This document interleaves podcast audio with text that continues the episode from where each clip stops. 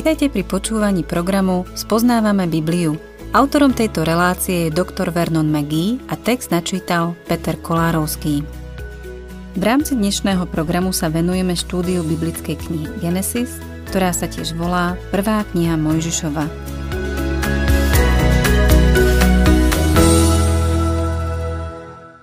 Milí poslucháči, 48. kapitola knihy Genesis nám hovorí o Jákobovej poslednej chorobe a o požehnaní Jozefových dvoch synov. V liste Hebrejom 11.21 sa píše, že vo viere Jákob, keď umieral, požehnal každého z Jozefových synov a poklonil sa opretý o vrch svojej palice. Táto kapitola nám dáva príležitosť vidieť ďalšie dôkazy o Jákobovom duchovnom raste. Od svojich ranných dní prešiel dlhú, dlhú cestu. No nie je to úžasné vidieť, že duchovný život je rast a vývoj? Nejde o nejaký senzačný zážitok, ktorý sa odohral v istom okamihu, ale je to biblický opis toho, čo nazývame chodenie v duchu. Keď bol ešte mládenec, bolo v ňom príliš veľa starej prirodzenosti. Novú prirodzenosť u ňo vidíme, až keď zostarol. Spomínam si, ako raz po bohoslužbách prišiel dopredu istý milý manželský pár. Spýtal som sa ich, na čo prišli. Povedali, že by radi mali všetko, čo má Boh pre nich pripravené. Dozvedel som sa, že každú nedeľu prišli dopredu. Mysleli si, že zažijú niečo senzačné, nejakú významnú skúsenosť, vďaka ktorej by sa odrazu stali dospelými kresťanmi. V druhom liste Petra 3.18 nám písmo hovorí Vzrastajte v milosti a poznávaní nášho pána a spasiteľa Ježiša Krista. Na Jákobovom príklade vidíme, že musíme čakať, kým ovoci ducha dozreje. Ale vďaka Bohu za to, že môžeme v našom živote rásť a za jeho trpezlivosť, ktorá nám to umožňuje. Takisto mu môžeme byť vďační za to, že nezasahuje, ako by sme to robili my, a nesnaží sa nás donútiť, aby sme rástli. Boh pristupoval k Jákobovi veľmi trpezlivo a rovnako trpezlivo pristupuje aj k nám. Otvorme si teda 48. kapitolu knihy Genesis a budem čítať prvé tri verše. Po tých udalostiach povedali Jozefovi, tvoj otec je chorý.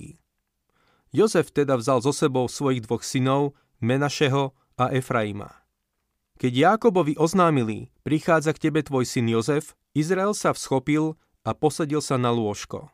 Jákob povedal Jozefovi, Boh všemohúci sa mi zjavil v lúze v Kanáne a požehnal ma. Viete si predstaviť to vzrušenie, ktorým bolo naplnené srdce tohto starca? Prichádza Jozef, jeho obľúbený syn, so svojimi dvoma mladými chlapcami. Nikdy sa mu ani len nesnívalo, že Jozefa ešte uvidí, pretože si myslel, že bol zabitý. Ale zistil, že Jozef sa dostal na významnú pozíciu v Egypte a vidí, že Boh konal v jeho živote. Jákob bol v Egypte už 17 rokov. Je už starý a umiera. Ale nazbiera zvyšok svojich síl a posadí sa na kraj svojho lôžka.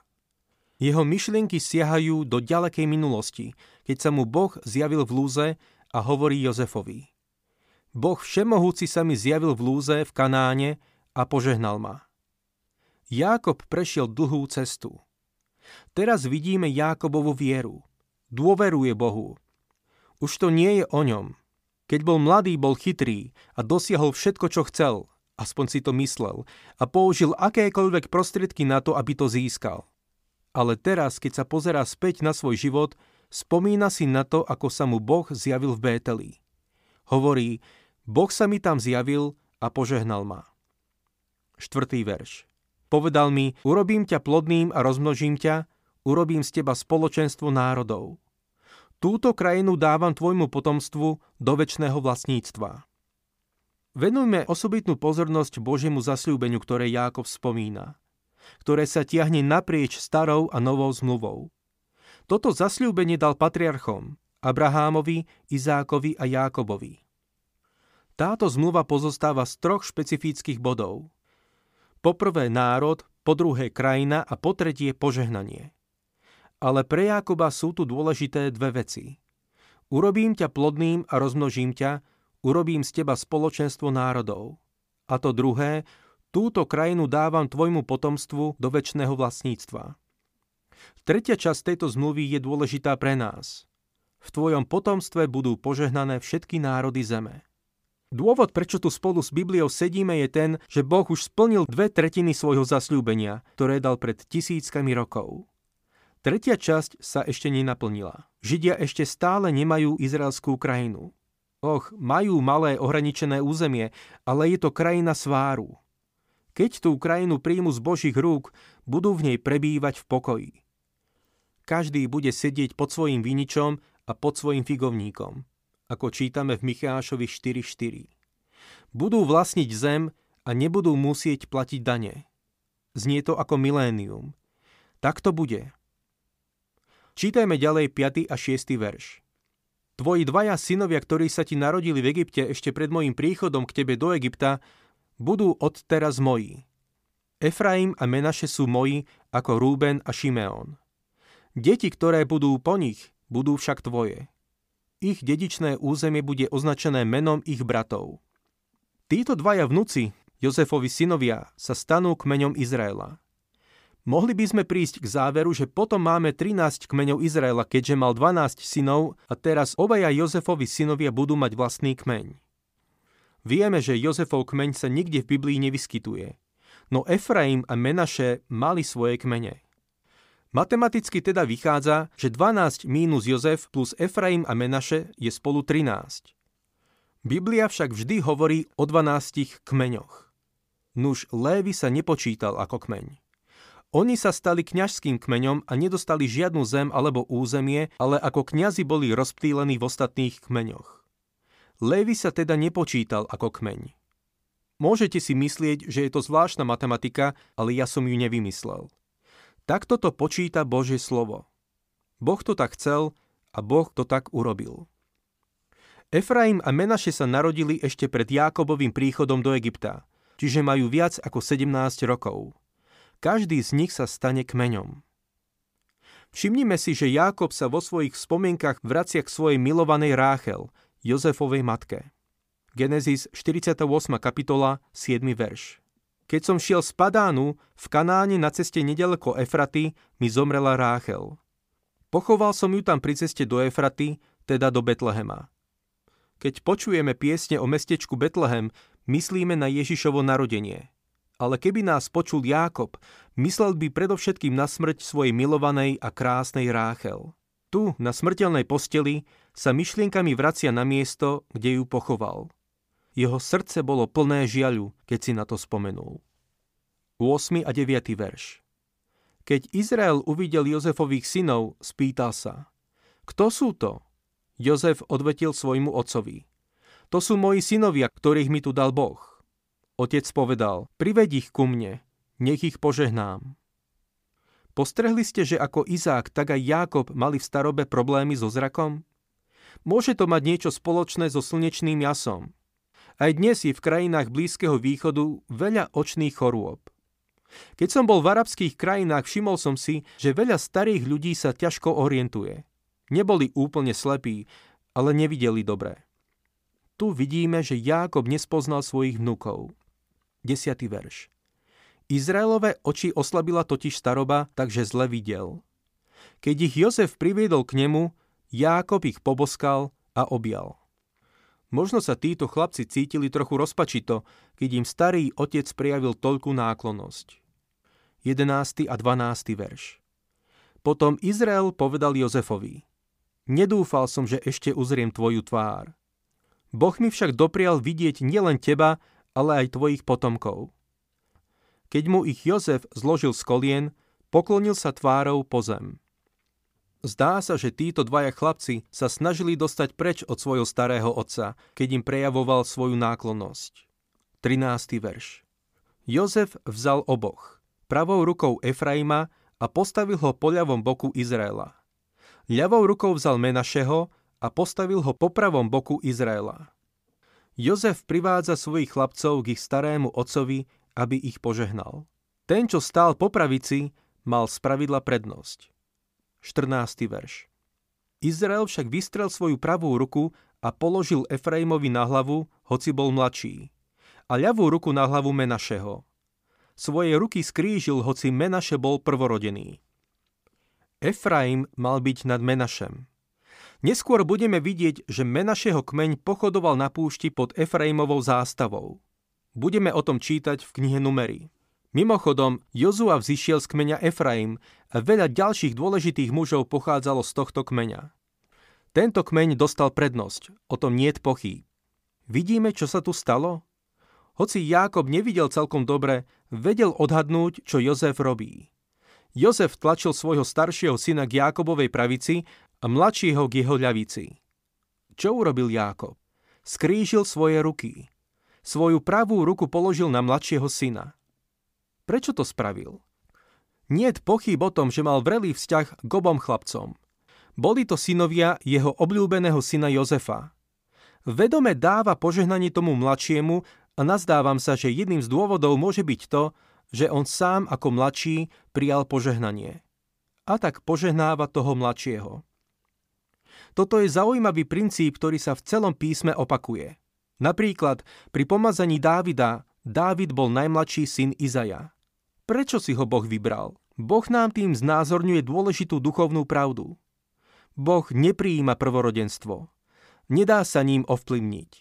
Nikdy sa ním neriadí. Dôležité je znovu zrodenie. Boh nevenuje pozornosť našim zvykom, Zvykneme povedať, že najstarší má v rodine osobitnú zodpovednosť. Nuž, najstarší nie je vždy ten, koho si Boh vyberie. Boh si nevyberá podľa ľudskej prirodzenosti. Nikoho si nevyberá na základe prirodzených schopností. Aby ste ma zle nepochopili. Boh môže využiť naše schopnosti a talenty, ale musíme mu ich odovzdať. Keby si duchovné prebudenie vyžadovalo prirodzené schopnosti, už dávno by sme v Kalifornii mali prebudenie. Máme okolo seba veľa schopných kresťanov, ktorí disponujú mnohými talentmi, ale nemáme prebudenie. Prečo nie? Pretože ľudia nepoužívajú svoje schopnosti a talenty pre Boha. Milý poslucháč, svoje schopnosti musíme Bohu odovzdať, aby ich mohol použiť. A tak starý Jákob skrížil ruky, aby uprednostnil toho mladšieho. Čítajme ďalej v našom texte 15. verš. Josefa požehnal takto. Boh, pred ktorým chodievali moji otcovia Abraham a Izák, Boh, ktorý mi bol pastierom od mladosti až do dnes.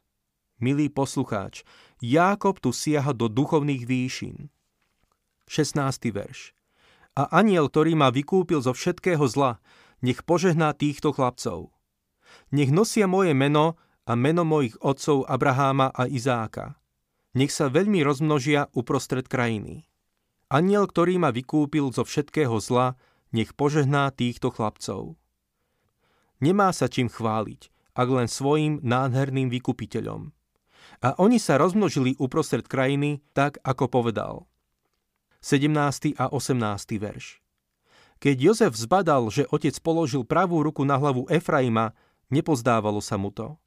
Chytil teda otcovú ruku a chcel ju z hlavy Efraima preniesť na hlavu Menašeho. Jozef povedal otcovi, nie tak, otec, veď prvorodený je tento. Jemu polož na hlavu svoju pravú ruku. Všimnime si Jákobovú reakciu. 19. verš. Otec to však odmietol. Viem, syn môj, viem to. Aj z neho vznikne národ. Aj on sa rozrastie. Jeho mladší brat bude však väčší než on a z jeho potomstva vzniknú mnohé národy. Z jeho potomstva vzniknú mnohé národy. To je dôležité si všimnúť. Jozef by to mal prijať, pretože on sám nebol najstarší. Bol vlastne jedným z najmladších. Napriek tomu Jákob požehnáva jeho synov. 20. a 21. verš. V ten deň ich požehnal a povedal Tvojim menom bude Izrael žehnať. Boh nech ťa urobí ako Efraima a Menašeho. Tak uprednostnil Efraima pred Menašem. Potom Izrael povedal Jozefovi Pozri, ja zomriem, ale Boh bude s vami a privedie vás späť do krajiny vašich otcov. Všimnime si Jákobovú vieru v Boha. 22. verš. Tebe však dávam o jeden diel viac než tvojim bratom. Získal som ho z rúk Amorejčanov svojim mečom a lukom. To znamená, že Jozef mal prostredníctvom svojich dvoch synov získať väčšie dedictvo ako ostatní bratia. Išlo zrejme o osobný dar, ktorý dal Jákob Jozefovi. Je o ňom zmienka v Jánovi 4. kapitole 5. verši, kde sa píše o pozemku v blízkosti mesta Sichar, na ktorom bola Jákobova studňa. Na horskej vyvýšenine v blízkosti Sicharu bol Jozef pochovaný. Bola to kompenzácia za to, že dva kmene potrebovali viac územia. Ten pozemok Jákob najprv kúpil od Amorejčanov, ale oni si ho potom násilím vzali späť. Jákob im odpovedal rovnakým spôsobom, a vydobil si svoje práva. Dodnes v tejto oblasti na západnom brehu dochádza ku konfliktom medzi Izraelčanmi a Palestínčanmi. Program Spoznávame Bibliu vysielame každý pracovný deň a relácie sú dostupné aj na internetovej stránke ttb.t2tvr.org. Ak sa vám program páči, chceli by ste nám nechať nejaký odkaz alebo by ste tento program radi odporúčili ďalším, navštívte facebookovú stránku Spoznávame Bibliu alebo nám napíšte na e-mailovú adresu spoznávame.bibliu zavináč gmail.com.